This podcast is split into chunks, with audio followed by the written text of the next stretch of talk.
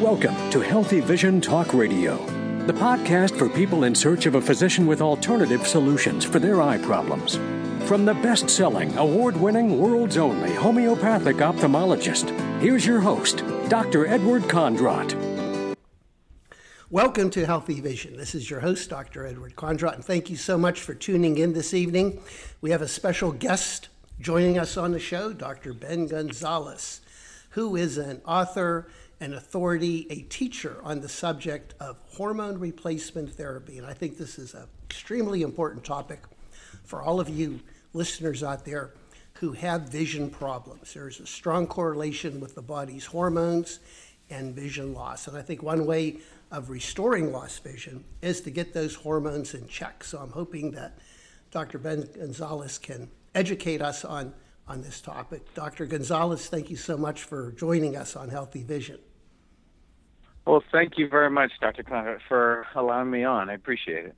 Well, uh, just to let the listeners know that Dr. Gonzalez is taking care of myself and my wife over the years. Um, I'm 67 now, and you know, the testosterone, the thyroid's getting low. And I want to thank you for kind of tuning my body to help me maintain my energy level to do everything that I have a passion for.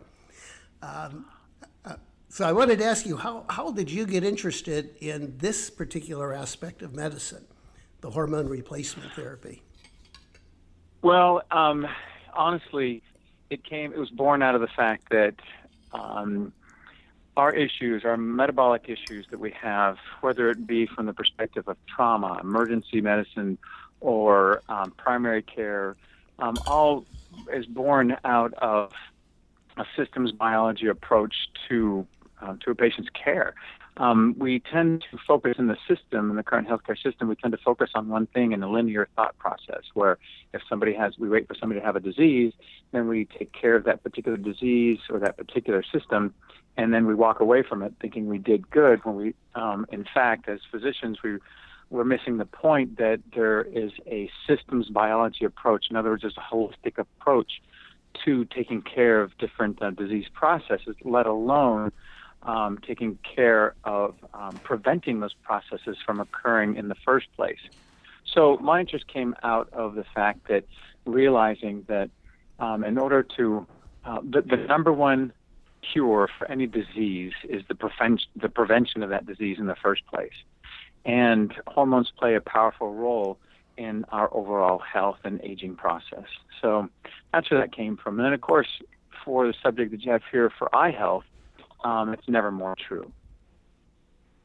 Well, it's interesting because there's a strong shift right now in medicine, as you described, from in terms of attacking the disease with uh, drugs and surgery, is looking at the underlying cause.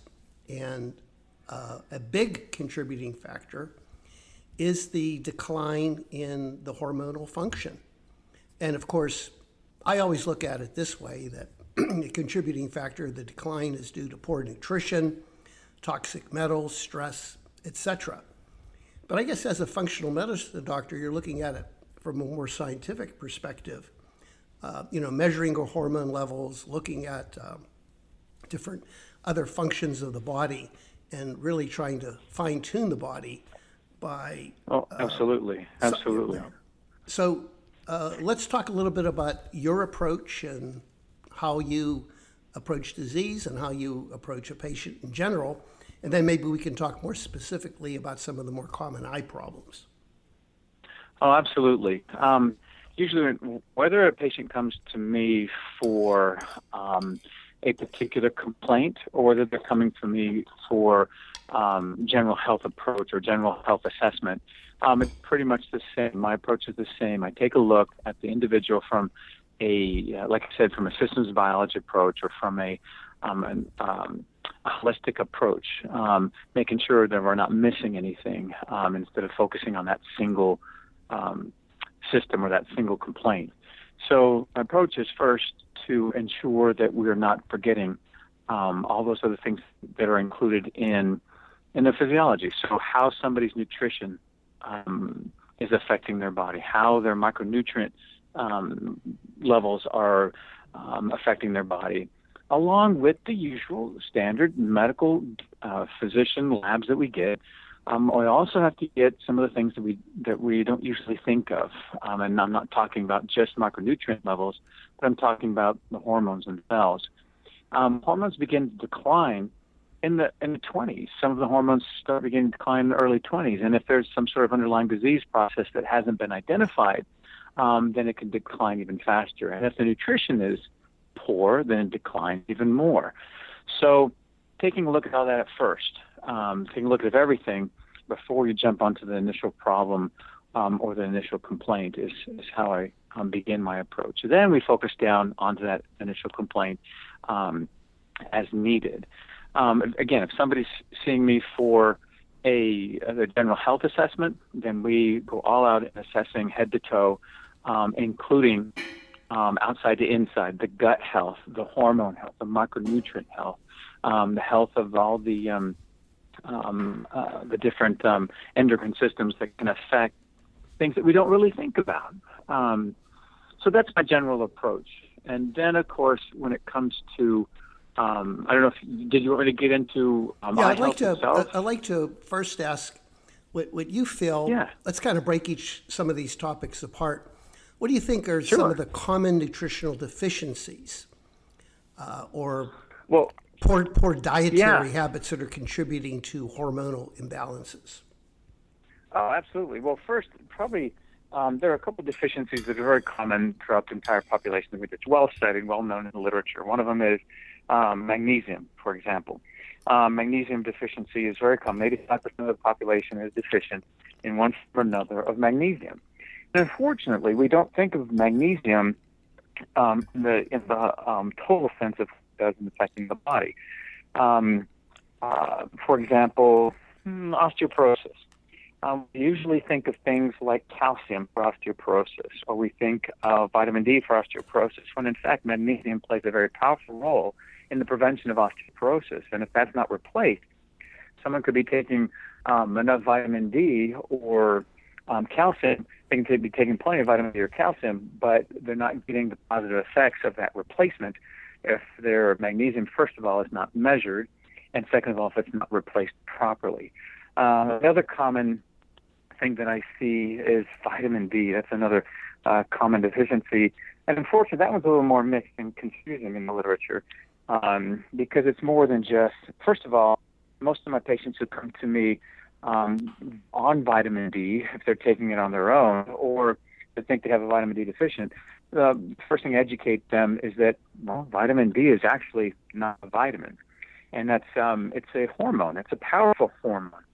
And if a patient's taking their vitamin D, or they tell me that um, they heard from some TV show that vitamin D is an issue, or they heard uh, a quick blurb from someone like me who says, you know, vitamin D is a common deficiency, and they start taking vitamin D without getting measured, they're not understanding that vitamin D is a powerful hormone that affects more than just bone issues, but affects your immune system.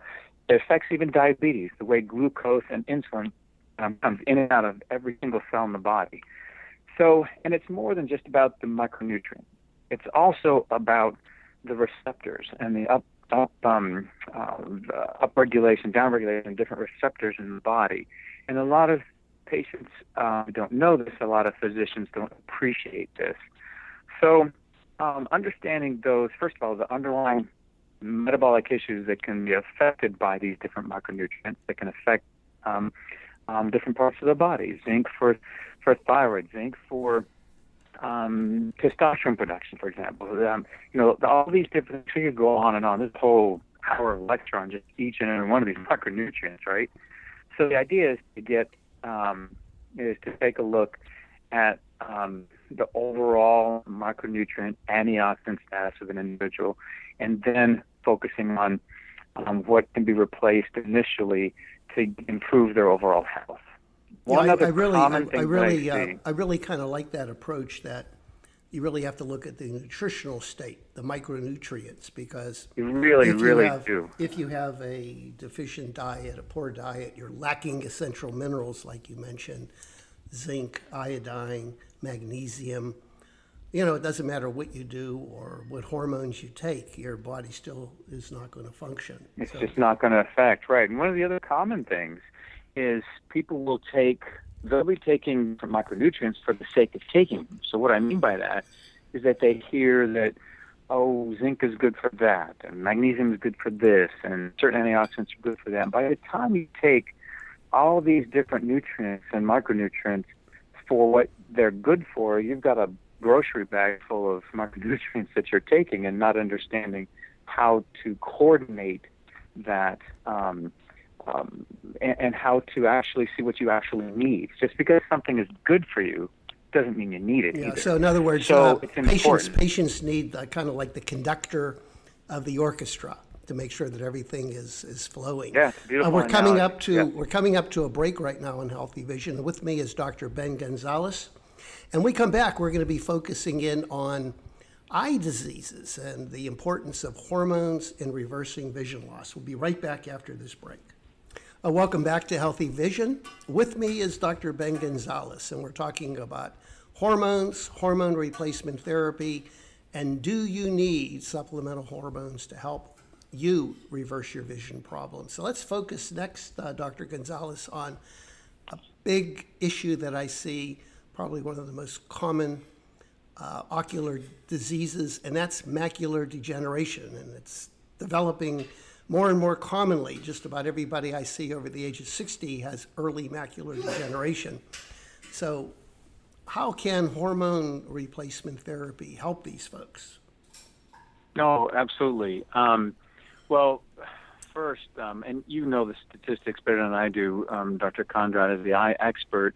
Um, uh, the two thirds of blindness and visual impairment, um, two thirds of these individuals uh, occurs in women. Three quarters of the blindness and visual impairment is preventable, and that that's that's a, a kind of a sad sad statistic. And um, what we don't know, a lot of people don't know, is that um, things like menopause and hormones and menopause can significantly affect eyesight in women, of course, and in men as they age, these hormones um, can significantly affect eyesight. And it's not just a single hormone.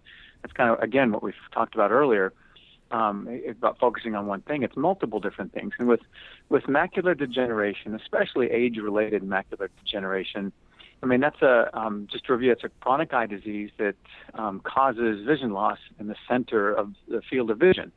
And so, I mean, this is the vision that you use to drive, to read, to recognize faces, and uh, perform daily tasks, right? Well, women are 66% more affected by uh, age-related macular degeneration in men. And like you said, the disease is occurring more and more. And um, it's not just because of one hormone. This disease, um, uh, when we, and there's great studies that show that there are one of the most underappreciated hormones for women in macular degeneration is um, testosterone, is the androgens.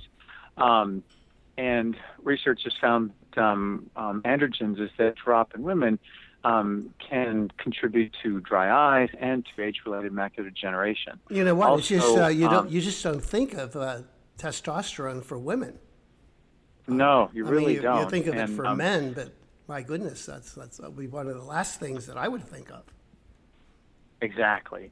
And um, so women who take um, um, hormone replacement therapy are less likely to develop um, macular degeneration. In particular, there was a study um, out of the American Journal of Ophthalmology, um, let me see, it was uh, 2002, 2003, around that time, where they showed that women, um, they, they looked at women um, taking hormone replacement therapy versus women who didn't, and they noted that more than 50% were less likely women who are on hormone replacement therapy were less likely to develop the common, uh, you know, macular degeneration, that sight-robbing condition, and and in older women that had never used hormone replacement therapy had a much um, higher risk in developing the age-generated macular degeneration.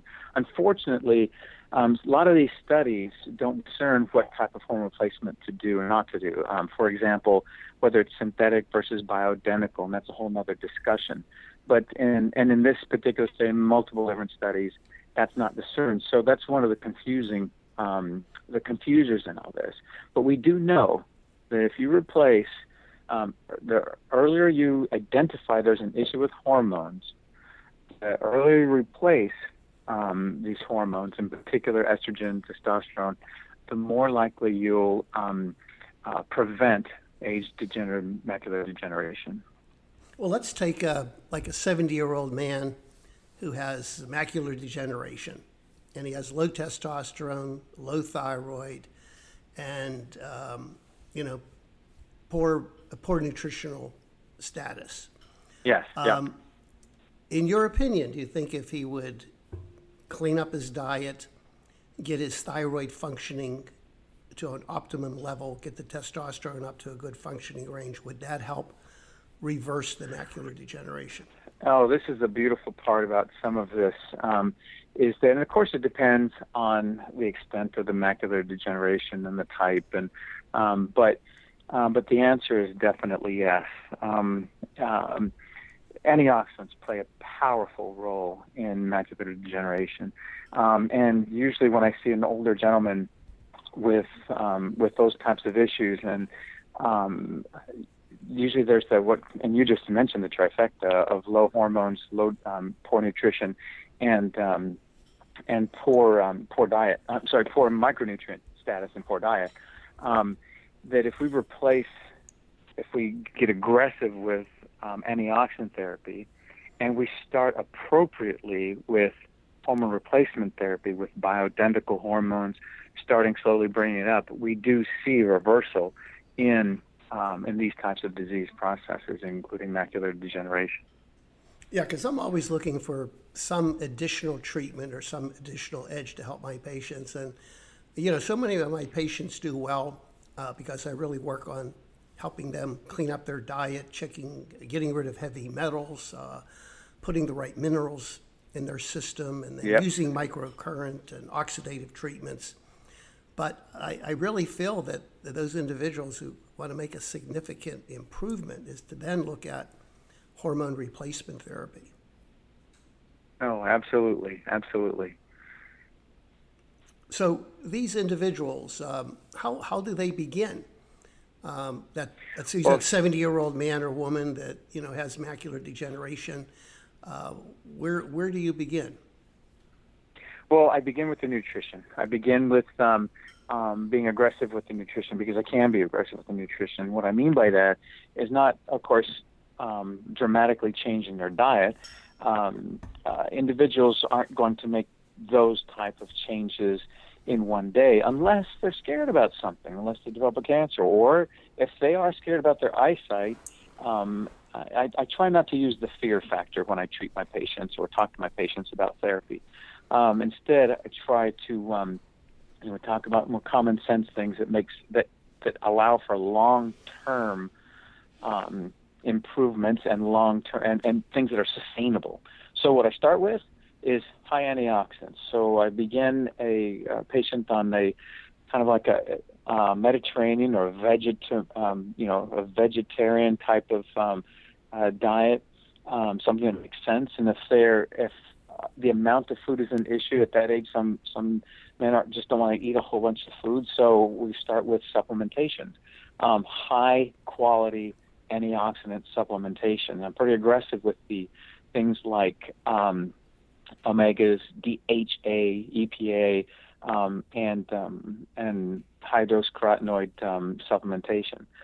Um, and of course, we're talking about things that are easier on the stomach, that don't cause stomach issues, and that are easily absorbable, and what's called bio um, bioavailable. In other words, something that someone can take that's absorbed easily in the gut and able to get to the end organ to cause a positive effect.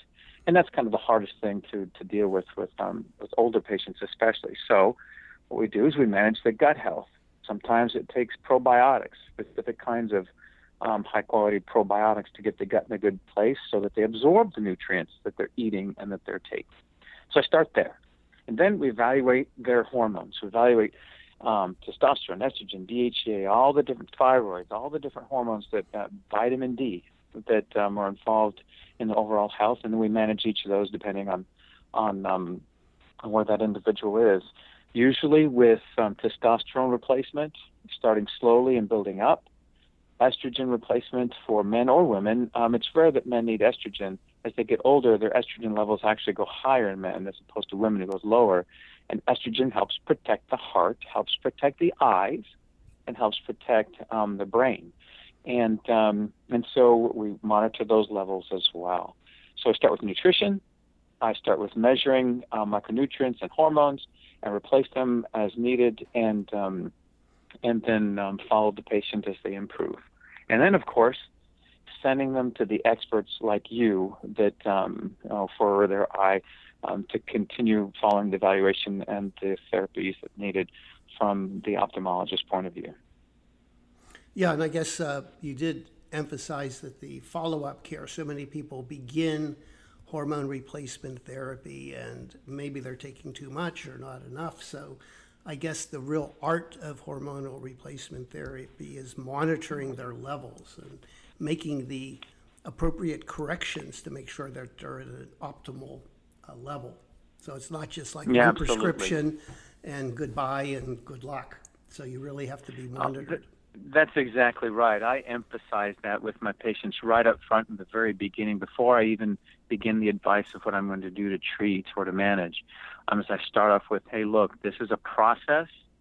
We need to come up with a sustain something that's sustainable.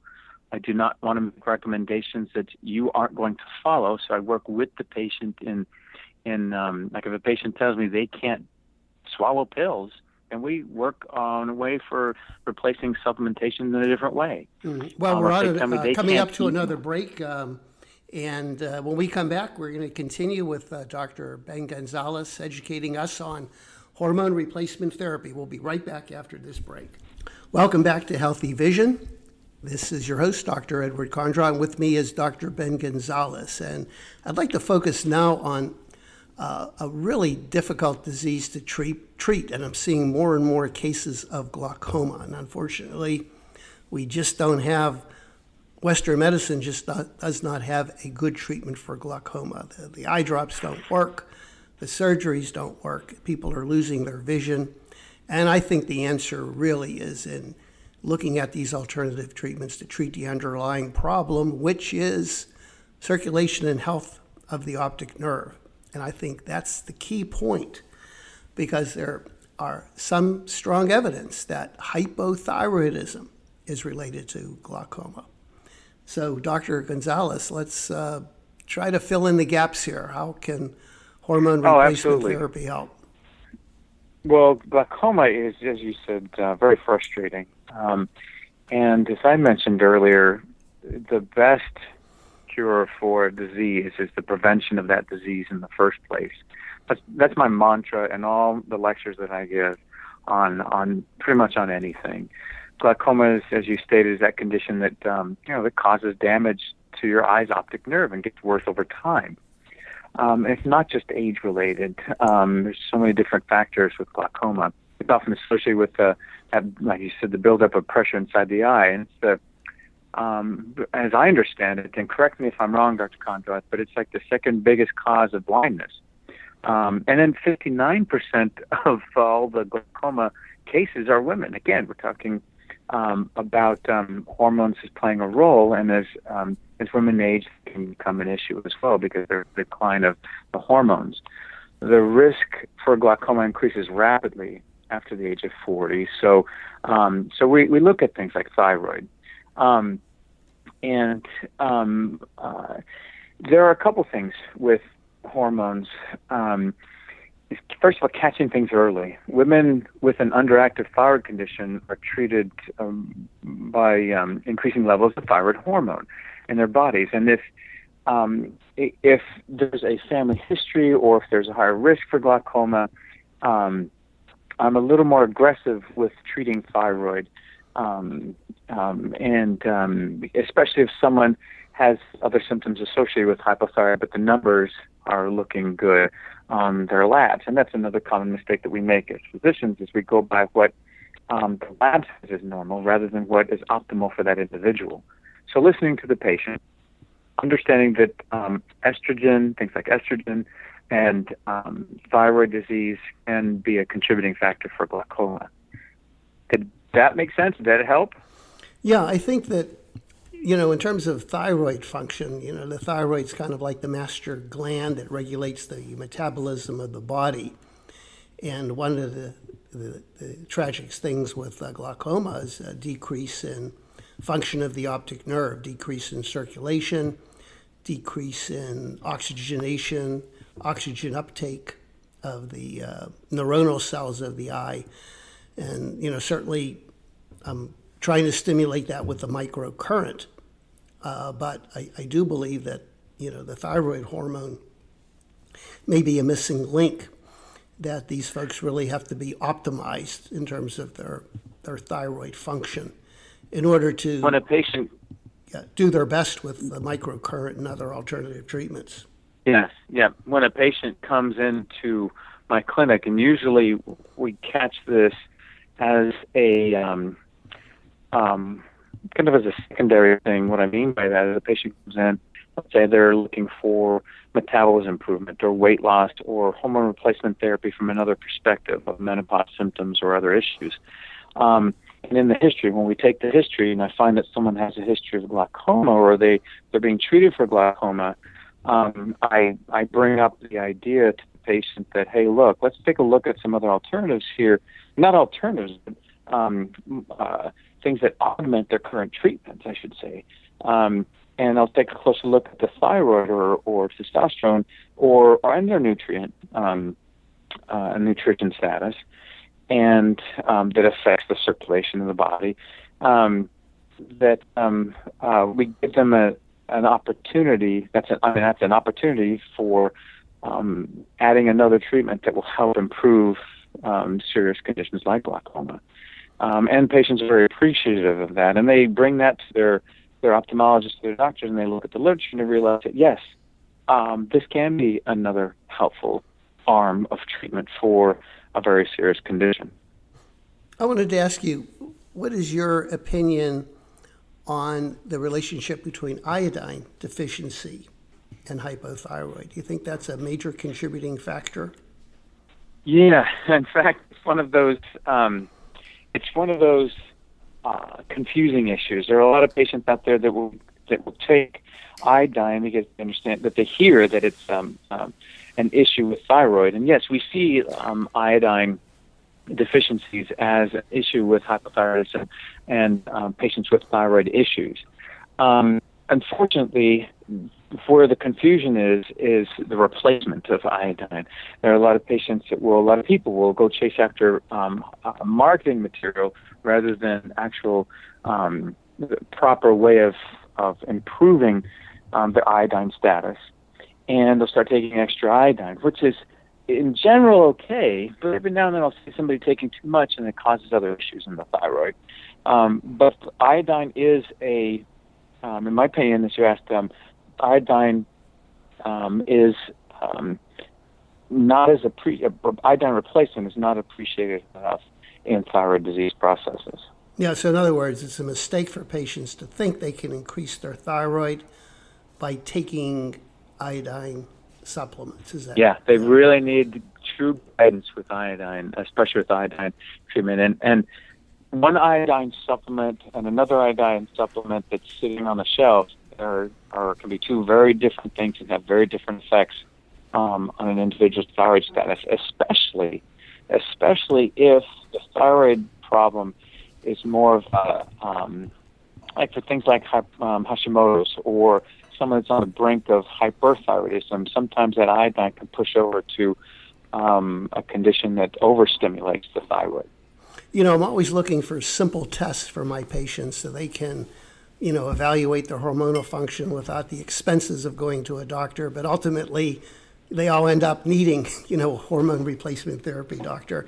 What's your opinion on measuring the uh, the early morning temperature, getting a, a, a handle on their metabolic uh, level by. Oh yeah, very good. Do you think that's a, a, so, a good way to assess thyroid function?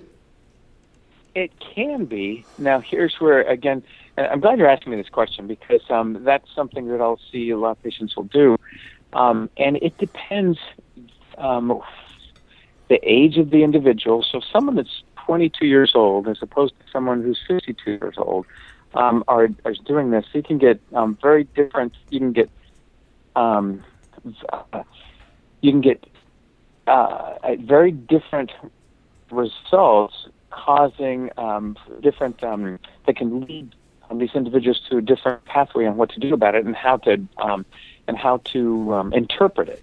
Um, and so it's it can be useful, but it needs to be consistent and it needs to be done in a manner which uh, it becomes more useful if that's being followed over a period of time. So one of the mistakes we make in uh, in tests like that, and and in uh, more complicated tests, um, you know, serum tests for hormones, is that we act on a single number or a single um, event. So it's really important to start with trends. Trends are far more powerful than a single event. Yeah, because usually single, what I do, um, uh, Dr. point. Gonzalez, is ask them to measure their early, you know, check their pulse rate in the morning before they get out of bed, and also measure their temperature. You know, three days in a row, and then Yep, and then look correlate. and see if it's grossly, you know, below normal temperature, low pulse, then they need to be investigated. Do you think that's a, a decent screening method? Oh, absolutely. And then, um, and again, it must be interpreted within context too, because it depends.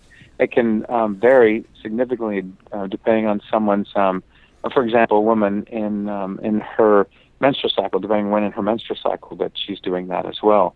Um, and um, um, but yes, um, that's very useful screening, and can be acted on. But again, I firmly believe that that's a good way to screen um, for further testing rather than screening for treatment. Did that make sense? Yep, that makes sense. Uh, well, we're coming up to a, another break on Healthy Vision, and when we come back, I want to talk about uh, Dr. Ben Gonzalez is going to be assisting me and working more with my patients because I'm I always want them to see a good integrative doctor to be evaluated for hormone replacement therapy, and most of them can't find a, a decent doctor that's well trained. So when we come back, I'm going to share with you how uh, you can work with uh, myself and Dr. Ben Gonzalez. So we'll be right back after this break. Welcome back to Healthy Vision. And uh, I think Dr. Ben Gonzalez has convinced me, and I hope he's convinced you, that hormone replacement therapy and regulating of hormones should be a major part of uh, your efforts to help your body become stronger and help your body regain lost vision. So if, if you're looking for uh, those additional steps to take, and maybe I shouldn't say additional, I think these are really fundamental steps, and maybe you should even take these steps before you begin therapies like microcurrent, oxidative treatments, and light therapies that I uh, uh, teach uh, patients to help regain their vision. So, Dr. Gonzalez, uh, let's talk a little bit about uh, what um, is the components of your hormone replacement program and what steps, what is the first steps that uh, people need to take? Sure. Well, um, here's the cool part. Not much different than um, than, you know your initial annual exam for um, when you see your uh, a new physician or your new primary care doctor for a new visit. Um, um, what I mean by that is uh, uh, an initial intake form, an initial um, history and physical, or an initial history um, can be taken, and then um, and then of course measuring the tools. You can go through all the therapies for treating a disease process. If the tools aren't in your body to sustain the good that's happening from those treatments, then what's the point of doing the treatments? Um, it might be temporary, but you're looking for long-term um, help. So we do we take we we measure the usual um, you know the usual complete metabolic panels and the, the the lipid panels, and then in addition to that, we measure all the hormones, including things that you don't think about. So we think of the common hormones like testosterone, thyroid, um, estrogen, progesterone, but then the hormones that we don't think about that contribute to um, good eye health and overall health in general. Um, DHEA, um, and then inflammatory marker levels, things like cardiac um, C-reactive protein that gives an idea of how your heart health is, and homocysteine levels that give an idea of how you're metabolizing certain micronutrients and how um, certain inflammatory processes are going on in your body. So the bottom line is measurement, measurement, measurement, measurement, uh, assessment, history, measurement, and then taking those measurements and um, and tying them together with a good metabolic ass- subjective metabolic assessment. Um, there are different how we do this at George Washington University at the Integrated School of Medicine. There, um, we have very powerful um, patient platform that's called the Metabolic Code that we have all our patients um, fill out. It's a 10 minute um, survey. You tie that with the labs, put it together, and prioritize a systems biology approach for improved health.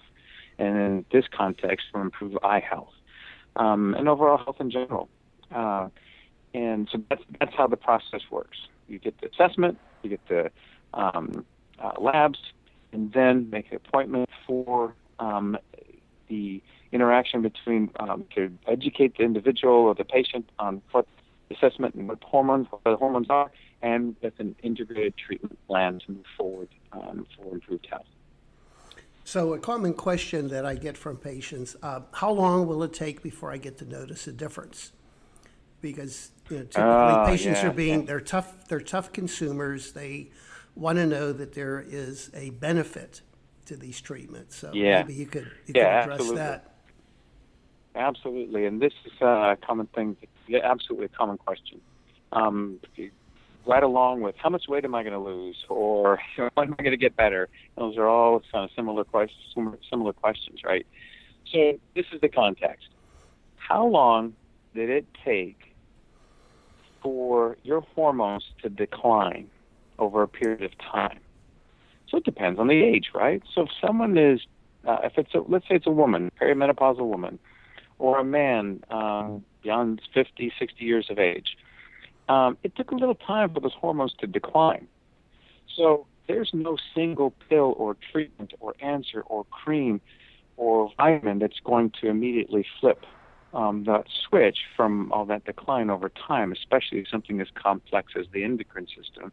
Um, and so it takes time. And what I tell patients, no, we're not going to take years to improve, but um, sometimes it'll take um, two, three, four months before you start feeling um, improvements, and it depends on where that individual is.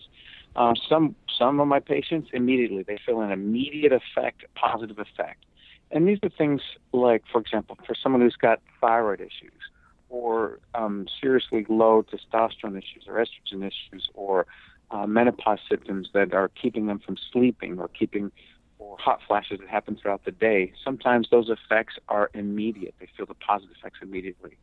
But things like long term issues like gut issues or weight or things like that sometimes takes a little time for the body to catch up. Did that make sense? Yeah, and then the other thing I wanted to uh, to mention is memory. You know, one of the biggest Yeah. concerns. I think I think it's a a larger fear than losing vision is losing memory as we get older. Um, now, Yep. what, were, what were we talking about, Dr. Gonzalez? I, I forgot. Yeah. the- losing yeah, losing memory. too. Wait, what? Yeah. So, so Yeah. hormones, hormone replacement therapy can definitely help with the cognitive function, the memory. I'm really glad you brought that up because um, it's real. This is for, the word prevention is more powerful when it in under that subject itself on memory. Once memory decline sets in because of either either a degenerative process in the brain or an Alzheimer's type of memory loss, it that's irreversible. That is irreversible. So you want to catch these things early. Um, now the usual, you know, um, hey, I forgot this, I forgot that type of um, um, age-related memory loss, um, that temporary, I forgot this, I forgot that type of um, syndrome, that can be reversed pretty easily. However, um, the other, the Alzheimer's type, the dementia type of symptoms um, are not reversible. So I say that because hormones play a powerful role, a very powerful role, a key role um, and nutrition as well, but a key role in a cognitive decline. So what I tell patients to do is to, as early as possible get your hormones evaluated. And there's a single hormone that plays a, a good role, well studied, um, estrogen. A lot of people don't think, just like testosterone for women, a lot of people don't think about estrogen for men. Um, estrogen is very important in men in keeping a cognitive, um, uh, keeping a high cognitive level, um, keeping their memory intact. So, um, so if it's an early, if it's a non-Alzheimer's type of issue, then you can see reversibility. If there, if, if Alzheimer's has, has began to set in, you don't want it to progress. You want to stop it in its tracks. So hormone replacement can play a role in that. Now we have a couple of minutes before we close, and this is a very important question. People have concerns. They have read that hormone replacement therapy can increase your risk of cancer. So oh, good point. we yeah. need to we need to address this. Yeah. Um, so, what? First of all, in fact, um, I I I did a disservice. I should have, um, in the very very beginning, defined hormone replacement therapy. So, hormone replacement therapy is a general term, a very broad and general term that can mean anything from estrogen, progesterone to insulin for a diabetic. That's hormone replacement therapy. Vitamin D replacement for low vitamin D. That's hormone replacement therapy. Um, so hormone replacement therapy can be very general. Um, when the news came out after the Women's Health Initiative um, study came out and saying that uh, the big headlines, hormone replacement therapy causes cancer, that did um, a, a, serious disservice to um, women especially, but to women and men in general, because it was hormone replacement therapy wasn't defined. What was it that actually caused the cancer? But turns out it was mostly the synthetic form of certain types of hormones. For example, progesterone, progestin, um, is a synthetic form, but that definitely increases um, breast cancer risk. So it turns out when hormone replacement therapy is done correctly, it can actually prevent cancers. Let me say that again. When hormone replacement therapy is done correctly, from the perspective of literature based, science based um, replacement, um, uh, can prevent cancer.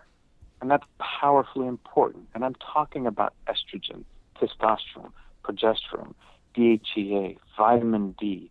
All these things can prevent cancer. So that's an well, important. We're coming. Uh, we're coming to a close, and before we come to a close, we you got to give um, the folks out there information on how to get a hold of you. Oh, absolutely. So, so if you have any questions, um, send uh, just send your questions to ask me at. That's Ben Gonzalez, G O N Z A L E Z dot com, all one word.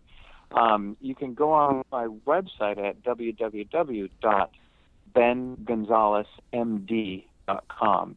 And um, information, um, my blog information on nutrition, on hormone replacement. It's all there. This is a um, we just revamped the website, just came up today actually. So um, if you have any questions, you can, and if you don't remember to ask me at bengonzalez.com, it's on the website. Good. Well, thank you, uh, Dr. Gonzalez. Uh, Dr. Gonzalez, thank you so much uh, for taking time to educate patients on hormone replacement therapy. And this is your host, Dr. Edward Kondrot, wishing all of you good health and clear vision.